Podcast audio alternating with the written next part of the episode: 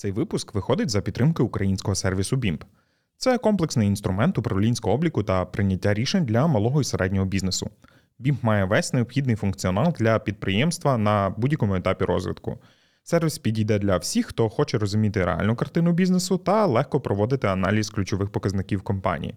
Не в складних звітах, а в наочних графіках. Автоматизація складу, фінанси, виробництво, аналітика все це на одному екрані. Щоб ознайомитись з усіма можливостями сервісу та спробувати його для свого бізнесу, переходь за посиланням в описі до цього подкасту. Ви слухаєте подкаст Дій, у якому підприємці діляться досвідом запуску власної справи, про ключові виклики і способи їх подолання. Якщо ви маєте мрію розпочати власний бізнес або шукаєте нові ідеї, то слухайте ці історії, надихайтесь та дійте.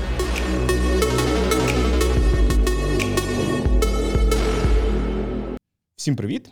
Сьогодні з нами Юлія Дерявко, людина з колосальним досвідом ведення та інтеграції управлінського обліку в підприємствах, співзасновниця аутсорсингової компанії Бюро з ведення бухгалтерського та управлінського обліку.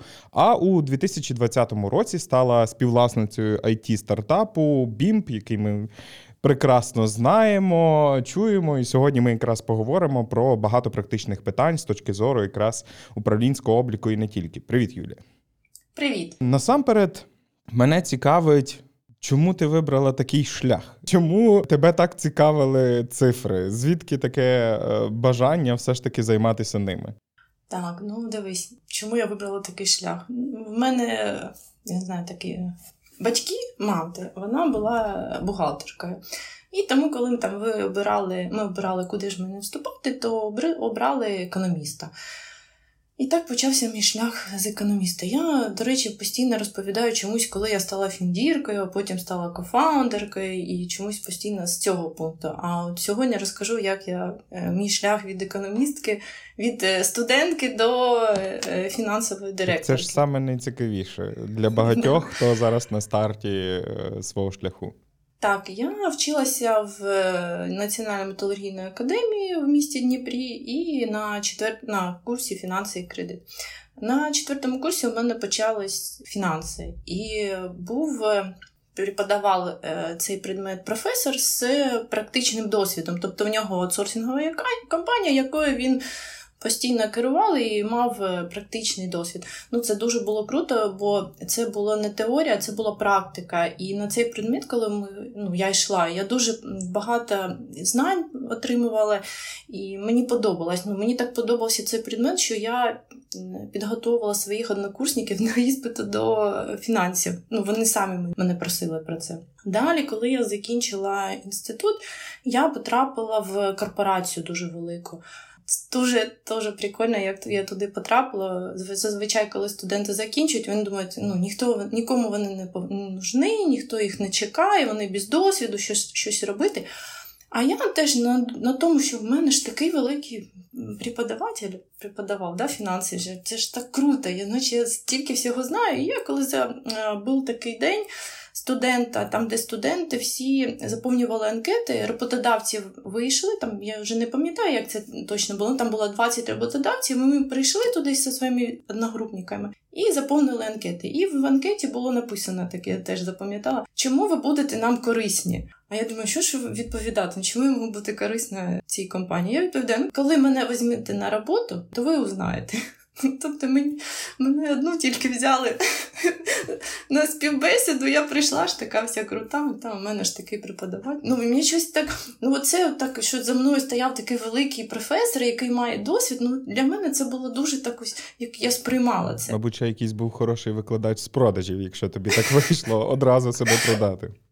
Ну так, я прийшла і я почала ну, там, я пройшла співбесіду одну в цій корпорації, потім я пішла в відділ економічної безпеки і навіть не так він називався відділ управлінського обліку економічної безпеки.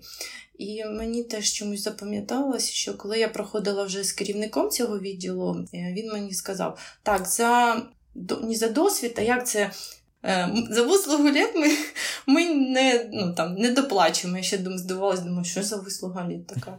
Ну, ну общем, і так от я почала працювати в цій компанії. Я почала в корпорації працювати з одного бізнесу. Я виходила в пів восьмого до дев'ятої вечора. Я кожен день без, без вихідних я працювала. Було дуже багато роботи. І я ну для мене це було ну важко, чесно кажучи. Мені було дуже.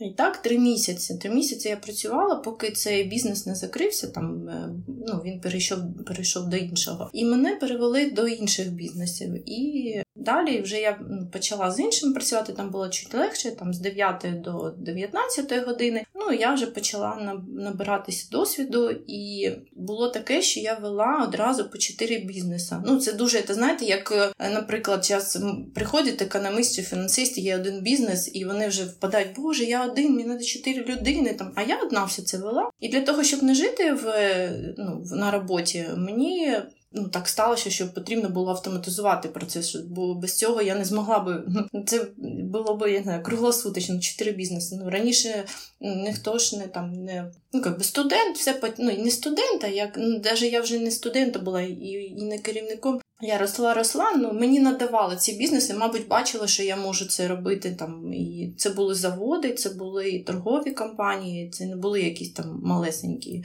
і я почала автоматизувати. І мені так це сподобалось. Ну, Наприклад, я приходила на роботу, мені потрібно було там дві години рознести банківську виписку, да, щоб е, там менеджери з продажу побачили свою дебіторську заборгованість.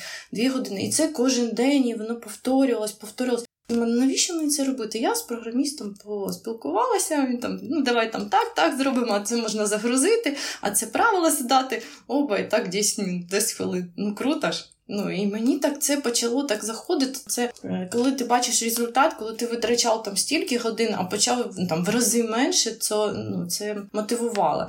Ну і тому мені так, от е, чотири бізнеса, бізнес у мене е, насправді це такий цікавий досвід, бо Більшість, хто там потрапляє, наприклад, не зразу в корпорацію велику, а можливо, якийсь середній бізнес, в них можливо не таке навантаження, і тому вони готові жити в такій рутині, і їм не настільки цікаво оце рухатись, розвиватися і так далі. З одної сторони, є просто ліниві люди, які просто хочуть робити менше роботи, і тому вони приходять до автоматизації. А в тебе взагалі третя історія, коли наднавантаження, і просто щоб з ним справитися, ти якраз приходиш до оцих історій. Тобто, наскільки я розумію, це просто справа твоєї життя. Ти настільки якраз полюбила цифри, що Зі студентки з хорошим е, викладачем за спиною, ти якраз прийшла до позиції е, фіндиректорки. Скільки років зайняв цей шлях? Він був дуже довгим? Ні, він не був довгий. Ну як це було, якщо рахувати з закінчення, ну там я закінчила 22 роки, в 29 я вже стала фінансовою директоркою. Я в корпорації пропрацювала 3 роки, і в мене настільки було налаштовані всі процеси, що мені стало там скучно. Ну і я почала шукати там 3 роки. Я стала е, ведущим економістом. І я почала шукати собі роботу. Мені захотілося вийти з ну як це ж був відділ, і ми були були ізольовані. Ми не спілкувалися з бізнесом живим. А мені хотілося все ж таки потрапити в живий бізнес, прям в цю от, творитися в цьому організмі, що там відбувається. Бо ну це ж якби ми давали управлінські звіти керівниками, і вони бачили, ну там там таке правило, вони ізолюються. І мені захотілося там. Я почала е, шукати нову роботу, щоб все ж таки потрапити вже. І я в 25 років вже подавала резюме на Фіндіра. Дуже ну я зараз розумію, що це в Делойт.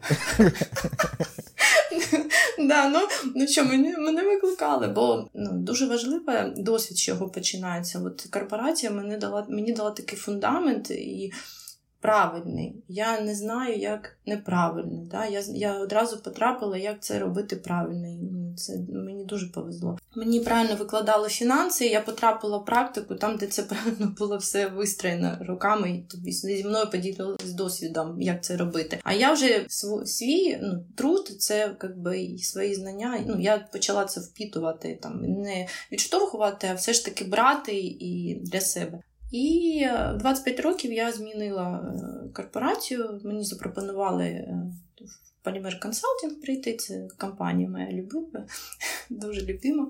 Передаємо і... привіт Дмитру. Випуск з ним ви да. можете послухати не так далеко за посиланням.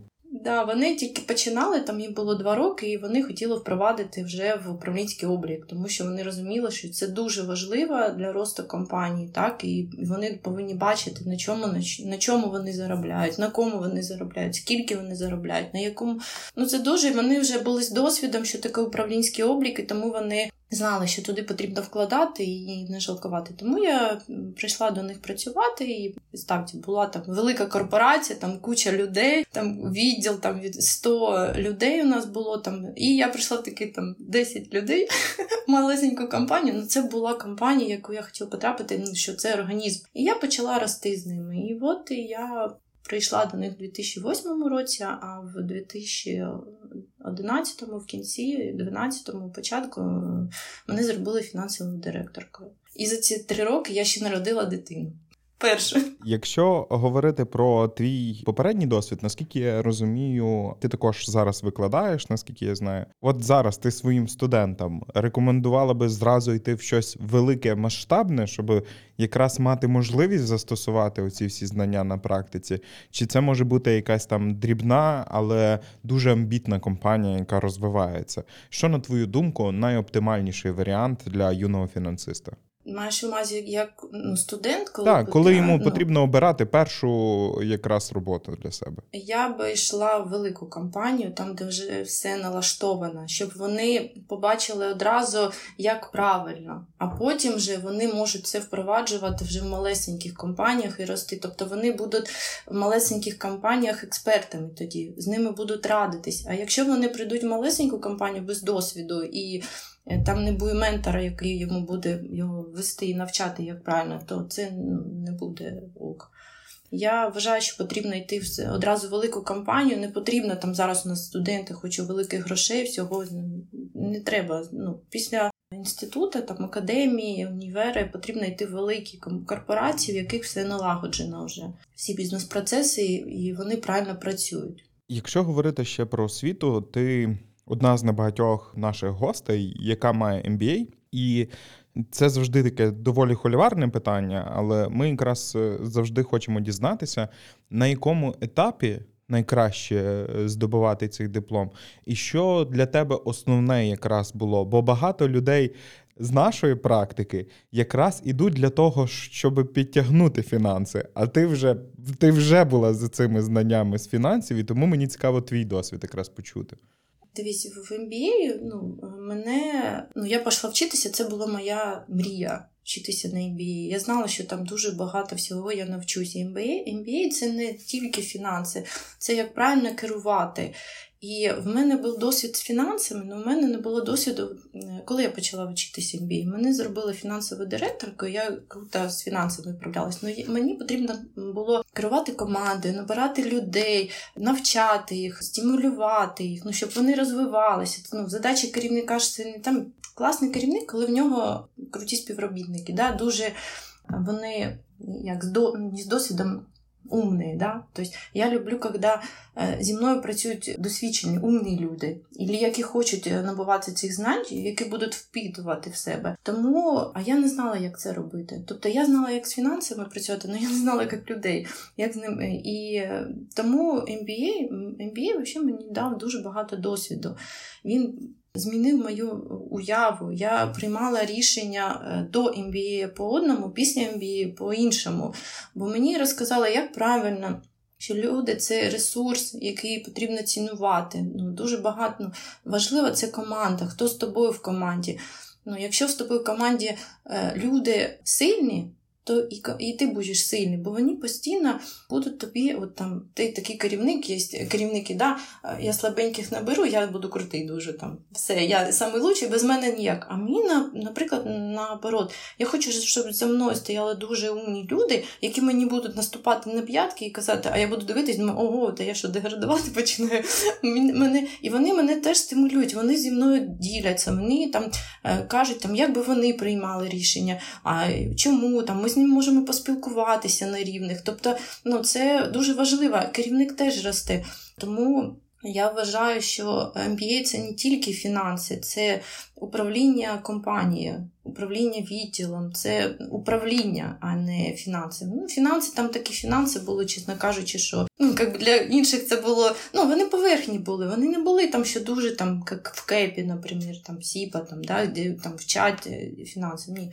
MBA – це як управляти компанією. Як Ти одразу е, не зможеш всю інформацію в себе впитати. Ну, Ти коли ну, столкнешся з якоюсь проблемою, ти будеш знати, куди тебе звернутися, до якої книги, там, до якої формули, там, е, до якого вебінару, чи як він повинен називатися, чи ще щось, щоб щоб зрозуміти, як вирішити цю проблему. От навіть от зараз цим чатом GPT, да, деякі кажуть, ой, та навіщо він там він дає не ту інформацію? Так а повинна правильно задати питання йому, щоб він правильно відповів.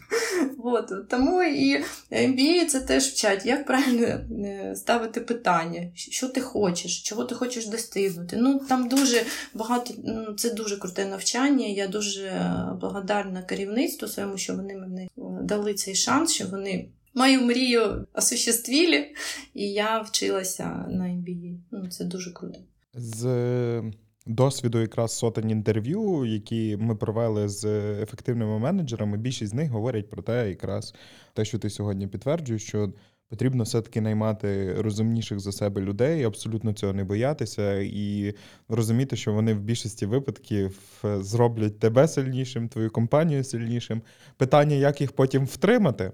От якраз ми про це з тобою зараз і поговоримо, коли на твоєму горизонті вже така замаячила зірочка власного бізнесу, коли ти вирішила, що є бажання все ж таки піти на вільні хліба? Дивись, я в полімір консалтингі попрацювала 13 років. Виявляєш, скільки мене постійно мотивували, да, щоб стільки років е, пропрацювати. 13 років. Ну я що зараз думаю, 13.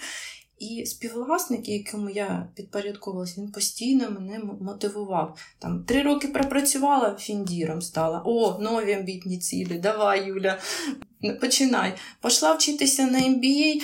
Дуже круто, що мені дозволяли е, те, що я знання отримала на MBA, я їх одразу впроваджувала в компанії. Ну, це була ну, дуже.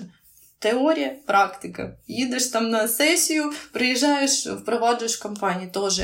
Далі, коли я закінчила MBA, ну я ж не просто його закінчила, отримала диплом і все. Ну і і круто. Я там я захистила диплом на тему створення аутсорсингової компанії. І коли і коли я його захистила, я прийшла до до співвласника і кажу, що ну... диплом успішно вдався. Він дав мені грошей, це наступне мотивування, да, щоб я пішла далі розвиватися. І я працювала в компанії фінансовою директоркою, і я почала створювати аутсорсингову компанію бюро, якою почала опять же наступний MBA у мене почався. Вже знання, які я отримувала, почала впроваджувати і дипломну роботу свою в життя. Тому я працювала, ну розумієш, так як у мене було дуже багато досвід, що я в е, в корпорації чотири бізнеси вела, то мені вести там опт, кампанію з оптовою торгівлі було і з ну, вже виробничим. Мені не було важко, мені дуже багато часу було. Його потрібно було чимось е, цей час зайняти. Тому мені дали таку кампанію створити, в якої я почала набиратись досвіду. Ну це дуже було е, дуже корисно для компаній, тому що я почала спілкуватися з іншими компаніями. Я почала бачити їх е, помилки. Я почала почала бачити, як вони вирішують їх, які наслідки. Тому я вже коли приймала рішення в своєї компанії, я знала, що якщо я зроблю там, прийму таке рішення, що мене мене там чекає, якщо таке, таке. І тому у мене досвід почав розширятися. Я стала більш професійною. Да, мені було дуже важко, тому що там же я була SEO. Ну, как би я була ЦФО в текущій компанії, а SEO вже була в бюро. І там мені потрібно було набрати команду, ну, набрати команду там, де нема компанії, щоб люди повірили, що це там запрацює. Перша продажа, щоб хтось прийшов і почав користуватися аутсорсингом бухгалтерським. Це довіра, це цифри, це не податки. Ну це дуже було тяжко. Ну, отак от і я почала е, бюро. Що таке бюро зараз? Бюро зараз е, йому вже бюро чиїй компанії, їй вже 7 років. Я дуже пишаюсь. Тому ми вже е, основні наші продукти це аутсорсинг бухгалтерський, це функції головного головного бухгалтеру, це послуга аудиту ініціативному, е, тобто, коли власник сумнівається і не знає, що в нього відбувається з бухгалтерією, то ми це проводимо і кажемо, де в нього є помилки, як їх вирішити, щоб не було наслідків. І це автоматиза... автоматизація чи модернізація управлінського обліку. Те, що і допомогло мені в наступному кроку виявити, що куди далі я пойду, да? що наступне буде ВІМП. Давай, якщо ти можеш проаналізувати, бо на початках ти точно багато спілкувалася з клієнтами, і я думаю, зараз ти теж відчуваєш, тримаєш руку на пульсі коли зазвичай керівники приходять за такими аутсорсинговими послугами, які насамперед питання вони ставлять якраз е, перед собою і там умовно перед вами, можливо, хтось послухає е, ці питання, впізнає в себе і зрозуміє, що ось симптоми хвороби вони отут, і мені би теж здалося би скористатися такими послугами. Ну, якщо це казати про бухгалтерські послуги, то це коли звільняється бухгалтер, або коли там перевірка податкової, вони хочуть там, щоб ми супроводжували, або там е, власник посварився з бухгалтеркою, або там вирішив, немає е, де ну там компанія росте, потрібно офіси брати, там е, чи там не може керувати бухгалтерією, є дуже багато, там вже там 5 людей, і а він відчуває, що це може зробити дві людини. а з бухгалтером не може домовитись, і тому він віддає на аутсорсинг. Ну, Раніше це було дуже складно.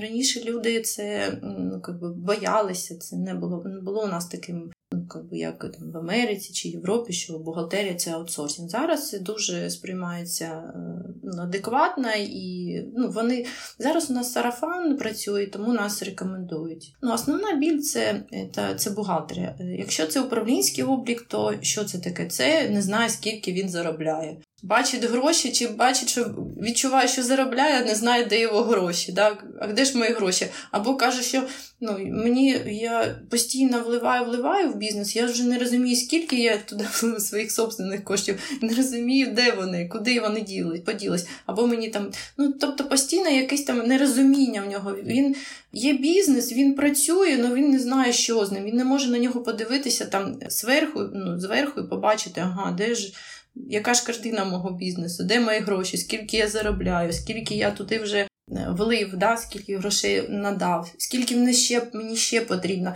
А я хочу там взяти в кредит там обладнання, наприклад. А чи можу я його взяти? Чи чи буде мені чим виплатити? Ну там, А у мене працюють там стільки, там, наприклад, співробітникам, я плачу такі великі гроші. А чи там повинен я їх платити, а чи не повинен, а чи заробляють вони ці гроші? А бо є відчуття, що хтось там краде. Ну от тобто ну, якісь сумніви, коли починається. Або компанія починає дуже швидко рости, і він не може керувати її. Все виходить з ем, під контролю. Да, Коли малесенькі були, то там все бачив, там то зробив, то там якби все було керовано. А тут почали великі продажі, поставки, він вже не може керувати бізнесом, не може управляти, не розуміє, що відбувається. Ну, так, Швидкість така набирається у бізнесу, що він не розуміє процеси. як що. Буває таке, що не бачить е, залишків по складу, буває таке, що там. Е, дебіторська заборгованість не співпадає з реальністю. Да, там Буває таке, що якісь рахунки надсилають, а йому здається, що вже оплатили їх, а і таке буває, що оплатили, просто там в другий раз надіслали, ну там, случайно. Ну, дуже там це якась, е, якісь події, які відбуваються одна за одною, і тоді власник розуміє, що все, прийшов час. Excel не допомагає, е, рух коштів теж не допомагає. Ну, як і зараз малес, е, малесенькі ці сервіси, які там допомагають вести тільки рух коштів. Да? Там Прихід, розхід, чистий грошовий потік це вже прибуток вважається. Ну, Ну, це ж не так. А ну, а маленький бізнес він вважає, мене потрібно, щоб легко було. А складно це не для мене. Ну, мабуть, на першому етапі це так і повинно бути, бо вони не зрозуміють, як впровадити складно. Загалом питань можна собі поставити там з кілька десятків, напевно, і на всіх них дуже довго, напевно, відповідати, а ще довше, напевно, тим чи іншим чином виправляти, якщо ти не задумався від них. Е, на самий початок. Але Я розумію, що бувають якісь там точкові випадки, зазвичай якісь точкові кейси, але чи можеш ти е, десь з глибини свого досвіду розказати про якісь дуже типові помилки, які більшість робить там в тому ж самому управлінському чи бухгалтерському обліку, якщо вони навіть почали їх вести, ми навіть не розглядаємо той варіант, коли вони їх не ведуть. Бо це теж критична помилка, але мені здається, що ми вже трошки довго проговорили, що це обов'язкова історія. Ну, е, якісь типові, це ну, для мене, наприклад, е, типова помилка, коли там е, теж хочуть автоматизувати процеси і починають вести облік в бухгалтерському. Ну, управлінський бухгалтерський об'єднують облік. Ну, облік. Ну, ми повинні розуміти, що бухгалтерський це регламентований облік, облік, якому правила, якому задає держава. А управлінський облік це облік для власника, завдяки якому він приймає рішення. І тому, коли він дивиться на бухгалтерський облік, і управлінський, то там дві різні картини. Бо в бухгалтерському обліку там сроки подачі звітності там квартал, а е, управлінському це день, е, неділя, е, місяць. Те, що дає приймати рішення. Тому це найголовніша помилка, коли бухгалтерський управлінський облік об'єднують. Бухгалтерський облік не дає, не дає розуміння, на чому заробляє власник ну як там, ну дуже там поглиблюватись не буду, але ну, скільки грошей він заробив на тим, е, на тому продукті, там, на товарі, на єдини, на одиниці товарі. Бухгалтерський облік такої інформації не дає. Е, є, Дають якісь звіти, які там бухгалтер може робити в Excel десь окремо. Ну це ж е, помилка може бути людський фактор, який там завжди буває. Ну тобто.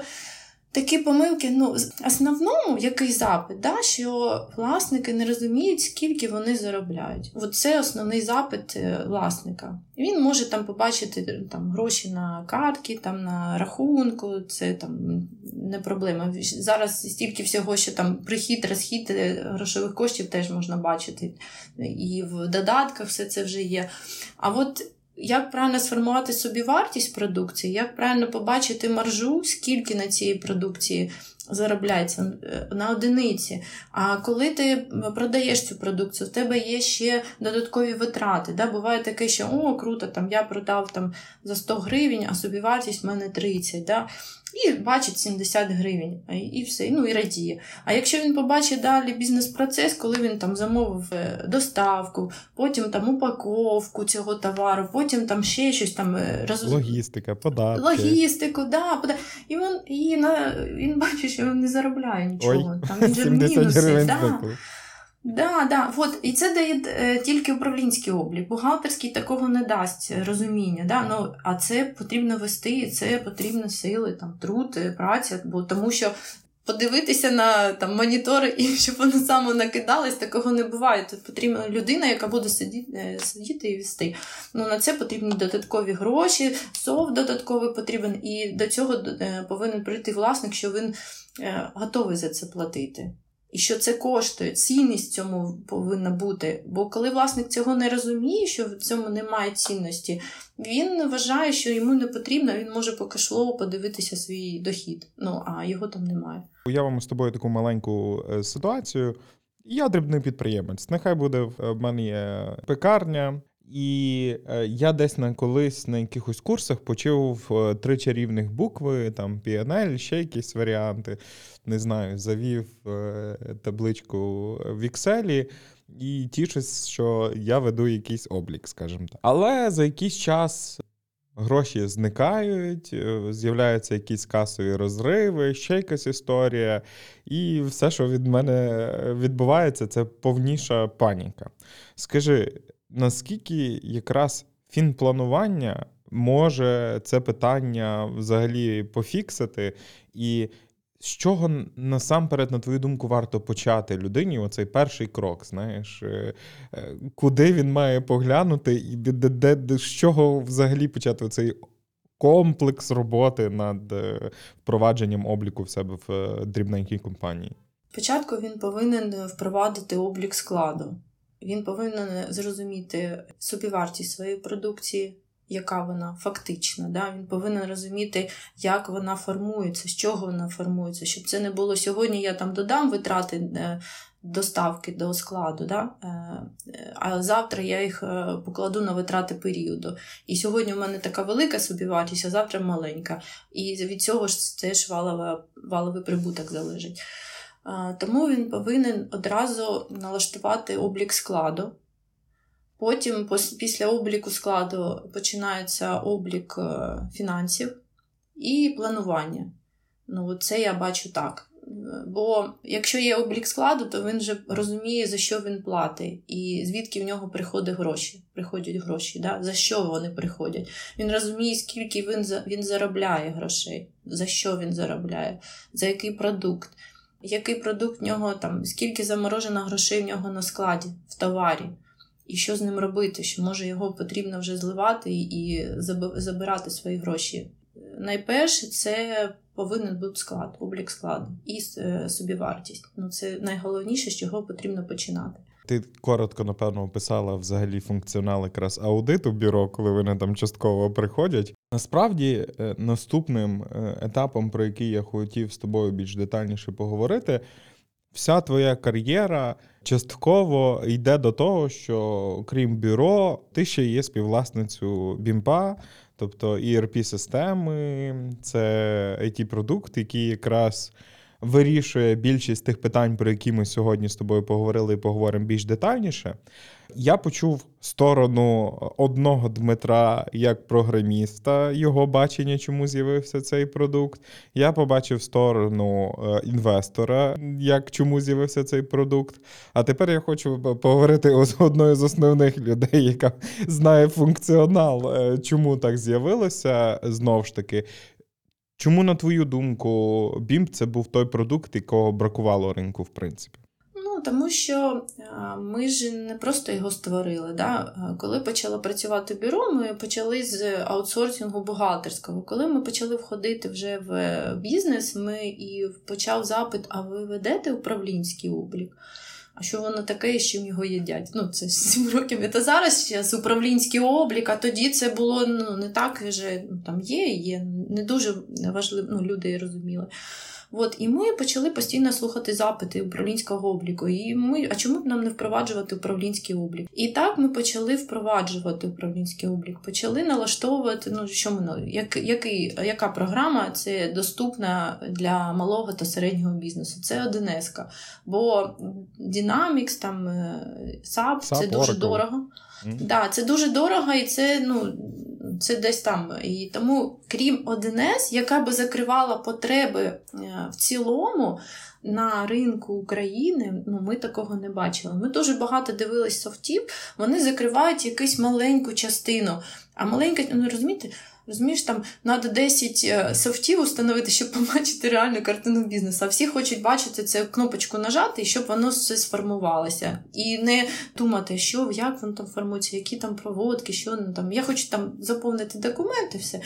І коли ми почали впроваджувати 1С, і до нас, а є щось інше, а є щось інше, а є щось друге. Впроваджуємо, ой, а мені не подобається цей інтерфейс, ой, воно якесь бухгалтерське, ой, а, а воно криве там, а а це ваша програма. Чесно, а ми такі, воно виглядає, на жаль, я працював в 1С, але в мене завжди була пряма асоціація, коли я ще в коледжі на початках е, вивчав бухгалтерський облік, і нам приносили оці плахти, е, якраз е, плану, де його потрібно було розписувати в ручці і малювати бухгалтерські літачки.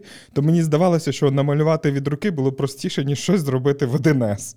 Ну так, так. Там, щоб працювати, потрібно були знання, щоб це робити. Тобто людина, і це мог чи бухгалтер зробити, а бухгалтер, знаєш, мені так От Постійно, от я навожу приклад, бухгалтер він може управлінський облік вести. А я для себе там, от є юрист, юрист налогового права і цивільного якогось, кримінального. Цивільного, так, криміна... от, кримінального. Ну, А чому це ж юрист? Ну, вже може налогове право. Ну, і Так і бухгалтер, і економіст. Ну чому всі е, вважають, що бухгалтер це економіст, який може вести управлінський облік? Ну, це не так.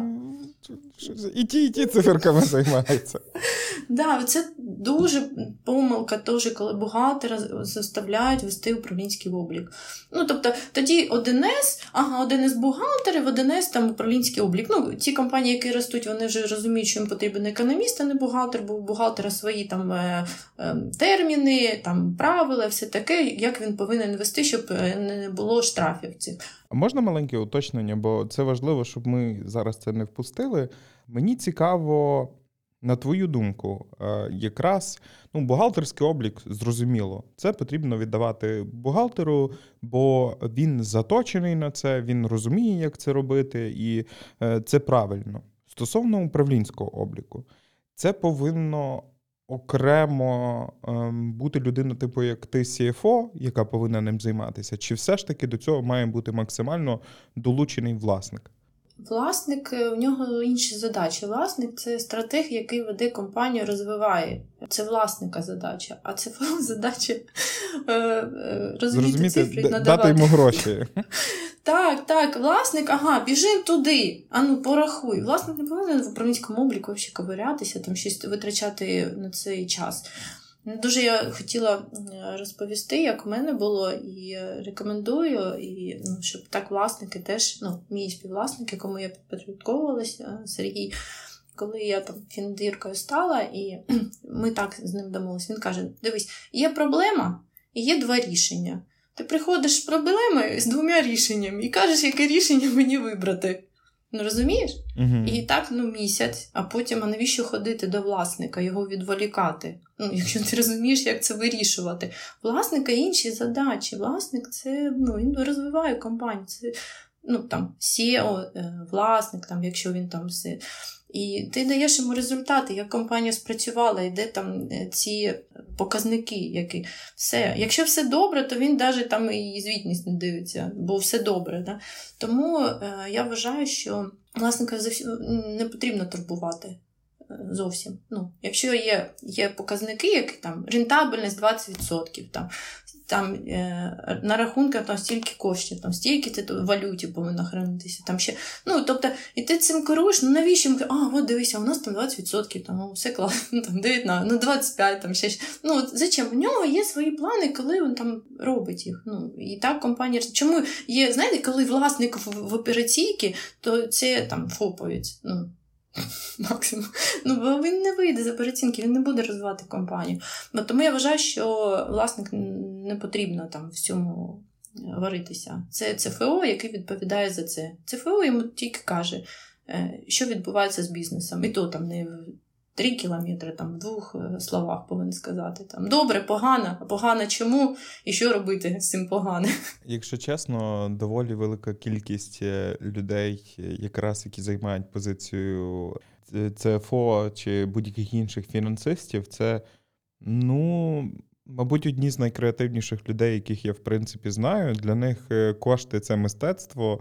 Коли вони розказують, як вони там Десь поставили на overnight кошти за ніч, щось там заробили, десь там зіграли на валюті, де ще якась історія. Ти їх слухаєш, і це як художній роман. Ну тобто, людина, яка дійсно ну абсолютно не можна сприймати цю позицію з якоїсь такої ж дуже прагматичної математичної точки зору, що людина сидить і і так дуже-дуже скрупульозно на калькуляторі щось рахує. Насправді, ті люди, які займаються фінансами, це ультракреативні люди, яким дуже цікаво насправді вирішувати всі ці задачки. Тому, якщо ви десь там на своєму шляху, то задумайтеся, це має абсолютно величезний сенс для вас. Якщо ми будемо повертатися до бімпа, чому бімп зараз є таким, як він є. От що він в себе включає, і чому ти думаєш, що цього достатньо для більшості підприємств, які працюють в Україні? Ну, дивись, ми робили це з досвіду, і коли ми створювали BIMP, MVP версію, ми туди ми зробили е, головне таку базу з якою можна вже починати працювати. От коли ми впроваджуємо там в бюро управлінський облік, то ми ж не впроваджуємо його одразу, що все працює, сідай. Ми робимо MVP-версію, заходять люди, починають працювати і вже доопрацьовуються. Отак от і в BIMP. Ми зробили базу, щоб компанія змогла почати працювати. А вже ці бантики, які вони там хочуть, там кнопочку додаткову, там моргнуть звіт відкрився, там ще щось. Це вже ну, как би, е, додатково починається допрацювання. І зараз ми е, вже впровадили кастомне це доопрацювання, коли можуть звертатися, і ми доопрацьовуємо те, що потрібно. Це дуже круто, я вважаю, що е, одразу ми там зробили базу, все, що важливо, а потім вже бізнес може е, під свою під свою специфіку доопрацьовувати BIM. Такої такої системи немає в Україні альтернативи. Давай якраз пройдемося по тих пунктах, про які ти говорила раніше. Більшість е, навіть з тих людей, з якими ми говорили, відповідно з е, клієнтів Бімпа, вони говорили про якраз товарний облік, оцей складський облік. В чому якраз переваги Бімпа над всім іншим образно, е, з чим ти працювала? Дивись, от е, починаючи там з поставки товару і до нього в собівартість, те, що можна додати там додатково там послуги, е, послуги доставки, послуги розвантажування, послуги там е, снабженця, бонус якийсь там, ще щось. Все це можна в бімбі навішувати збільшувати вартість товару на складі. І в сервісах, яких я бачила, як вони роблять. Е, прихід від постачальника, і власник там Ілі там хто е, каже, ну, плюс 20% до цього прихіда це собівартість буде. І поставили там собі там 100 гривень, наприклад, да? і все. Ну, і він вважає, що це собівартість. Ну це ж не реальна собівартість, це відчуття його, що там така собівартість. Він показує реальну собівартість, дає е, можливість створювати реальну собівартість продукції на складі. Це дуже е, великий плюс бімпа, що він дає таке. І не тільки що він показує, що собівартість, він показує ще кредиторську заборгованість за цю собівартість. Да? Що якщо товар прийшов і витрати пройшли, а їх ще не оплатили, то це буде нараховуватись, і власник побачить, ага, товар собівартість така. А кредиторська заборгованість така. Там, да? Далі ми йдемо. Починаємо. Ну, то, що там бімпа friendly інтерфейс, це все кажуть, ну з ким я спілкувалася, не знаю, як тобі казали чи ні. Дуже Та приємно. Я в ньому працював, я в курсі. А, ну бачиш. Е, вот, і, Тобто побачив собівартість, потім зробив від, е, відвантаження товару. Тебе там реєстр, цей все, як, така картина, яку ти бачиш, які статуси, який заказ оплачений, який не оплачений, де в дорозі, там, який нової пошти, там декларація. Все це теж бачить. Далі е, можна побачити і зробити так, скільки ж витратила компанія на е, з моменту, е, коли товар був відвантажений зі складу до покупця. Це теж дає розуміння BIM. Тобто додаткові витрати накладаються ще на цю реалізацію. І в кінці власник бачить, скільки він заробив на кожнім, кожному товарі, на кожній реалізації, на кожному заказі на кожному контрагенті, на кожному проєкті, е, направленні діяльності. Ну, Тобто там можна аналітику ну, дуже круто зробити. Головне вміти працювати з нею. Ну, так. Якщо чесно, для мене однією з найкорисніших функцій були якраз е, нагадайки, тому що це історія про те, коли. Ну, так часто трапляється, коли ти просто провтикуєш щось замовити. І раптом раз, і твоє виробництво стало. Тому що немає просто одного критичного елементу, і ну, день профуканий. А це тисячі гривень в більшості випадків, а інколи це десятки тисяч доларів, е, дивлячись від твого масштабу. І це насправді те, що мене супер порадувало. Якщо говорити про стадію 2, от з чого, от коли люди опанували якраз цей товарний облік, зазвичай до яких функцій вони переходять е, далі в? Е, далі вони починають е, фінансовий облік. Ну розумієш, це така цепочка, без якої неможливо. Якщо вони починають відвантажувати товари, їм потрібно оплату рознести ну, і дебіторську побачити. А якщо вони там поставили на прихід від постачальника, то їм потрібно оплатити. Ну, банківська виписка. Ну, ну там, е, Якщо ти вже зайшов, то цепочка починає працювати. Тобто потім вони загружають банківську виписку і починають розносити свої витрати і е, приходи грошових коштів. А BIM вже сам створює звіти, яким показує, скільки ж заробила і компанія, яка собівартість. І е, далі ми будемо робити, що BIM буде підказувати, що ж робити з тим чи з іншим товаром, чи потрібно з ним далі працювати, чи не потрібно з ним працювати. А може, де щось потрібно більше заказувати і розвивати, бо там. Е, є тобто він буде вже включати в собі якийсь первинний та АБЦ-аналіз. Ну, тобто є різні методи образно, але мається на увазі, що це буде такий віртуальний помічник, який тобі буде говорити, це не ліквід, пора його ставити умовно там на дисконт і так далі, так? Це буде далі, да, це буде далі в бімпі, бо ну ти розумієш, якщо так е, побачити, ми почали розробку у 2020 році.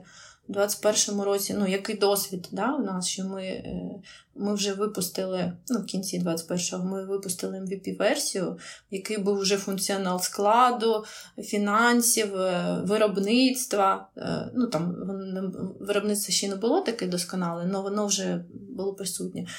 От В нашому обліку в БІМПі є вже облік основних засобів, є зарплатня, яку можна нараховувати, яку можна робити е, здільною зарплатою.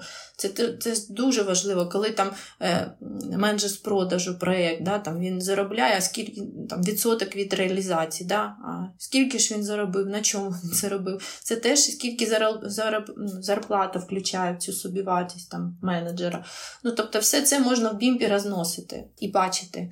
Тому бім це теж дає таку. Ну, а вона, ти розумієш, коли ти вже склад. Ем, зробив, то тобі хочеться далі. Тобі хочеться далі бачити свій бізнес, а де, а що ж далі, а що він може, а де ж в нього. І це таке знаєш, захоплення, коли ти навіть починаєш працювати. Якщо там на одному складі зупинитися, ну що ти побачиш? Ну, побачиш ти валовий прибуток, все.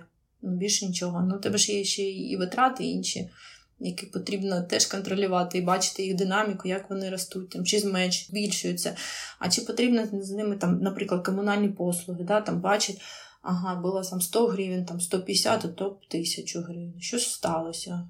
Починаєш розкривати цю тисячу гривень і копати. А там виявляється, що люди там почали там користуватися, не знаю, е, круглосуточно там обігрівачами, наприклад, або світла, там, або ще щось там е, хтось при почав там, не знаю, щось робити. Ну там і починаєш, це як п'ять почому. А чому е, витрати збільшились? Тому що там, а чому? І так далі, далі. П'ять по чому це правила, і вона вже ну, показує, чому так сталося, чому виросли витрати. Ну, Потрібно з цим вміти працювати. У нас е, ну, є така проблема, з чим я сталкиваюсь в БІМПі що е, немає фінансової грамотності ну, там, е, у всіх. І це нормально, бо люди не вчаться на фінансистів. Ну, Недаром це ж 5 років необхідно було вчитися, щоб зрозуміти, як з цим працювати, як з цими звітами працювати, як їх правильно налаштовувати. Тому е, керівникам не потрібно брати на себе ведення управлінського обліку. Все ж таки потрібно наймати економістів. Економістів, не бухгалтерів, які будуть вести цей облік, і вони значно зекономять гроші. Ця їх зарплатня це будуть копійки, е, коли ви побачите, скільки насправді де ви витрачали, а скільки ви ще могли заробляти.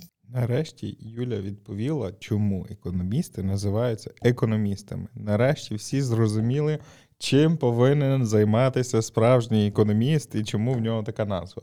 Насправді, будь-яка оця от операція, про яку ти говориш, я навіть спостерігаю за собою, коли я десь залажу в свої цифри там в тих чи інших компаніях. Це маленький детектив. Ти завжди шукаєш там тренди, якісь, е, які вихоплюються. А чому це так сталося? А чому раптом оця торгова точка почала рости на там в 200% і так далі? І тре... і ти потихеньку-потихеньку це закопуєшся, захоплюєшся цими справою, де намагаєшся як масштабувати це на інші. І це насправді надзвичайно цікава історія. Це, напевно, оцей от дух підприємництва він максимально включає, коли в тебе є такий інструмент, образно, як BIM, коли в тебе є прозора картина, і ти можеш принаймні побачити оці історії, тобто, де змінюються циферки, де по графіках можна подивитися, і не в такому жахливому блін, понятті, як 1С, бо це просто ужас. Я не не, не можу навіть пояснити спокійними словами, тому що я кожен раз вони мені подекуди в страшних снах снилося, коли мені потрібно було з цими працювати, і коли я бачив ці екрани. Це такий болі з минулого, скажімо так.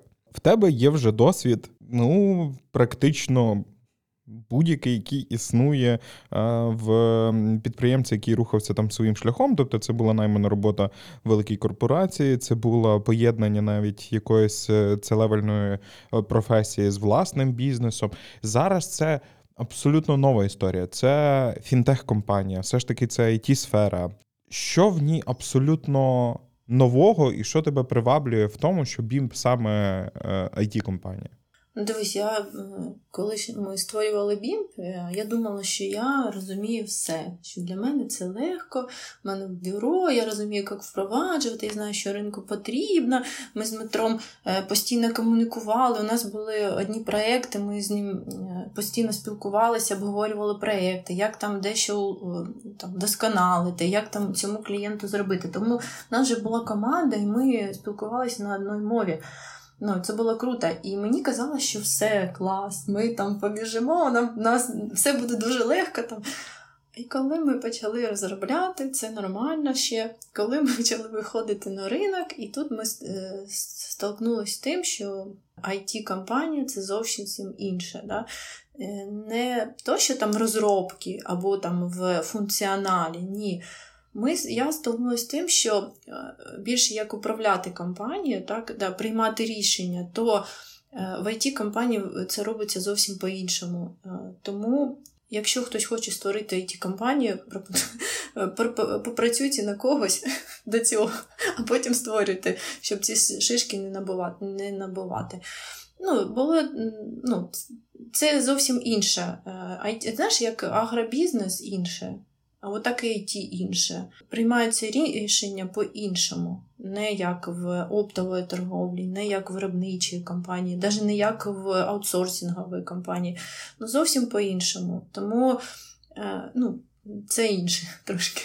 трошки. Чим е, тебе саме приваблює оце от інше? В в чому е, основна перевага? Це в масштабі розумінні, що ти можеш насправді те, що ти будуєш. Ну бо все одно в будь-якому варіанті з попереднього твого досвіду там були певні обмеження, тобто ну, виробничі потужності чи кількості товару, яку необхідно провести.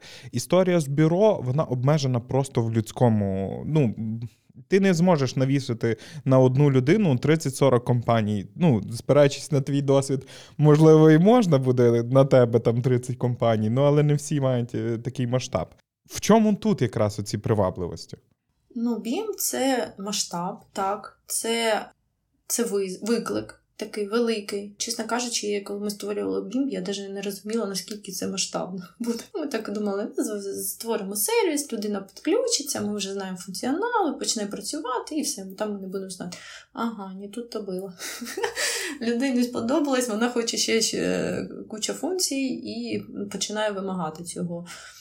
І тут потрібно вже працювати над цим, розповідати, розказувати, а ще впроваджувати, а ще ця фінансова грамотність, бо коли починають просити те, що е, це дуже як, е, з калії виводить, коли починають просити те, що я розумію, що це неправильно. Ну, а вони ж не мене просять, вони просять там підтримки, наприклад, чи у менеджера з продажу, чи ще щось. І це потрібно доносити людям, що це не так. Ну, Тобто, якщо ви так зробите, то ваші рішення управлінські, які ви будете приймати на основі цифр БІМПі, вони не будуть дуже правильними. Да? Тому що е, звітність буде. Е... Спотворена. Спотворено, да, да, це неправильно. Ну, а як людина це? А вони ще рахують, що це баг тоді. Ну, і таке, знаєш, починається все це. Ну, ми з цим працюємо. Бімп це новий виклик, це нові знання, це новий досвід, це все нове ну, для мене. Повністю я змінила своє знаєш, там, е, життя на там, на 180 градусів, чи як там. Ну, тобто, все, ну, я я так і кажу своїм партнерам, я кажу, ну, для мене, е, я думала, що я все знаю, а казалось не все. Тепер я тепер я це е, з тим працюю. Ну, Дуже багато всього, там, знаєш, таке, як, наприклад, в управлінських рішеннях потрібно було за БІМ казати ще коли там, у 2020 році, що ми його будемо створювати, і готувати людей до цього. А ми це не казали, а ми не знали, що це потрібно казати. І тому зараз, коли я там розказую про стартапи, я кажу, що виникла ідея, ділитись нею, розказуйте. Хай я чекаю цю цю послугу, цей, ну, там, що ви создаєте цей товар, да, що ви е, создаєте. А розумієте так, що ми создали, вийшли, і нам потрібно ну, нам необхідно розказувати про BIM, що це, як це, цей шлях. Тобто це час витрачений. Ну, от, ну, от такі от, е, такий досвід ми набираємо там зараз. Це ментальні відмінності американського ринку від нашого ринку, тому що в американській ментальності сама культура пітчингу і презентації. Вона виховується зі школи, і тому в них може проекту ще не бути, але вони вже його продадуть і виставлять е, на акції на фондовий ринок і вже зберуть кошти. А ми насправді зазвичай давай ми перше зробимо. Може, воно поїде, і тоді ми почнемо про нього розказувати. А це оця от якась внутрішня скромність, вона насправді не завжди позитивно грає, особливо коли ми говоримо про такі продукти. Що ти могла би порекомендувати тим людям, які якраз хочуть е, зайти в ІТ, ну тобто не в стандартному прояві, типу програмістами і так далі, а от якраз з іншої сфери, так як ти. Що для тебе було абсолютно якраз таким відмінним, і до чого можна було би себе там підготувати, якщо би ти раніше знала оці всі е, якісь, скажімо так, бугарки, по, по яких ти зараз побігала з твого досвіду? Ну, ти розумієш, я коли е, ну, зараз вже там дивлюсь вебінари, я раніше їх дивилась, то дивилась, то я не так їх, ну, навіть коли розповідали про це. Коли ти вже з практикою, то ти вже розумієш, о чому вони розказують. А коли в тебе немає практики, то ти не ну, щось розказують, там пічинг якийсь там, а ну потрібно пічитись. Ну, я взагалі не знала, що таке пічинг до до IT. Ну, В оптовій торговлі, в виробництві не знала. Не знала, що таке там гранти, наприклад, бо вони раніше раніше там тільки там державним установам видавалися кредит. Для мене кредит взяти це ну, зовсім не проблема була. Домовитись банкам там по ставці, по всьому це там позвонити. У мене дуже багато знайомих банків.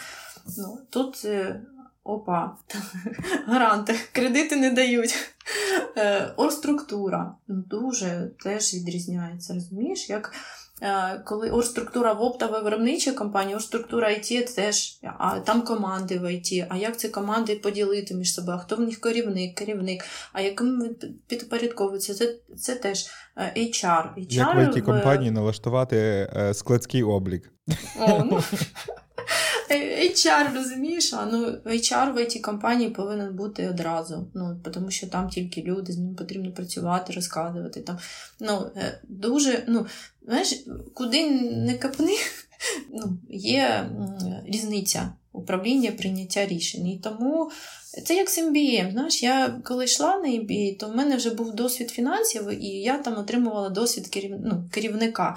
Ну я вже могла це на практиці робити. Так і в it компанії Дивилась, до цього не було досвіду, ну не розуміла, о чому кажуть. Ну, щось кажуть, там, ну кажуть, ну там би, послухала. Коли вже в мене є досвід, і я зараз їх слухаю всіх, то я вже розумію, о чому вони кажуть. І тому, знаєш, як. Чесно кажучи, ну, в IT треба йти з IT.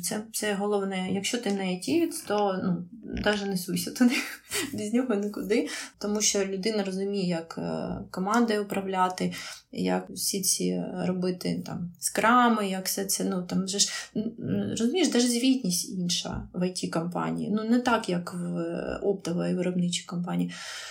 Тому, якщо хочеш ти ну, хочуть йти до IT, це потрібно е, обов'язково з IT, щоб був досвід е, у партнера. І не один рік, а дуже багато е, років, щоб було досвіду.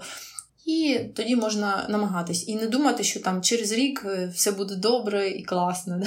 Потрібно буде пройти шлях, набити шишки і потім далі. У вас якраз тут ідеальний симбіоз, тому що є скажімо так, експерт сфери. Ти якраз в обліку. Є Дмитро, який довгий період часу працює якраз в напрямку, але it забезпечення інфраструктури. Е, тому це, напевно, те, про що пишуть всі книжки, що команда повинна якраз от складатися з цих людей, які дуже добре розуміють якісь ті чи інші ніші, і тоді вона разом синергійно все ж таки може побудувати щось дійсно велике, дійсно корисне, і е, весь той досвід років перекласти на е, продукт, який буде мати шалений попит, яким там частково якраз володіє BIM. Яке твоє бачення, яким BIM має бути в ідеалі, там можливо за кілька років або в принципі, тобто, що це має бути за система чи екосистема, наскільки вона має допомагати підприємцю, які мають бути функції, тобто. Опиши свою ідеальну картину, яким чином все ж таки мав би виглядати BIM, на твою думку. Як я бачу, ну і не тільки я, наша команда бачить, що BIM це буде екосистема, якою буде спілкуватися бізнес. Тобто, який е, зараз там, е, наприклад, да, ми казали за економіста, який там повинен там поставити на прихід, там переміщення, зробити ще щось. Ну а в BIM, в майбутньому буде так, що один е, там, наприклад, зробив заявку людина, да, і їй поставили товар. От та людина, яка створила заявку, створила документ. На основі цього документу пойде по всім компаніям рух. Тобто, не, тобто BIM дасть змогу автоматизувати процес ще більше. Бо зараз е, дуже багато, ну, наприклад, там менеджер е, з продажу зробив реалізацію. Ця реалізація стала на прихід в той компанії, яка купила цей товар в платіжному календарі додалось, коли воно потрібно оплатити. В іншому платіжному календарі з'явилося, коли к ним зайдуть гроші. Розумієш? І це все завдяки одної людини буде. Ну, якби така екосистема. Тобто бізнес буде працювати в одній в одній системі. Далі він буде Оце важке слово. От е, специфіку бізнесу, да, коли е, з мого досвіду ну, в кожному бізнесі є своя специфіка, є свої правила обліку, до яких там вони звикли вже. Да, і е, чесно кажучи, скільки спілкувалася там е, ми з власниками, то ну, завжди воно таке стається, бо вони звикли до цього, і їм простіше приймати рішення. Тому BIM дасть цю можливість е, кастомізувати бізнес, да, щоб було більше працювати удобніше, простіше, так, як вони. Так, і BIM – це міжнародна компанія яка буде покривати дуже багато ринків. Е, зараз у нас вже є плани. Е, зараз ми вже відкриті для інвесторів. Ми вирішили, що ми виходимо на міжнародний ринок і тому будемо залучати інвестиції. От. І ми направлені на міжнародний ринок. З ким ми не спілкувалися до цього, от, інвесторами, з якими да, то всі зацікавлені нашим продуктом. Тому ми будемо как би не так, що там хто захотів, той і війшов до нас. Е, ну, Тобто ми хочемо, щоб інвестор теж був з досвідом, е, який би мог е, ділитися ну, не тільки грошима, да, а ще і нетворкінгом своїм, якимось там досвідом і там, ну, такимось.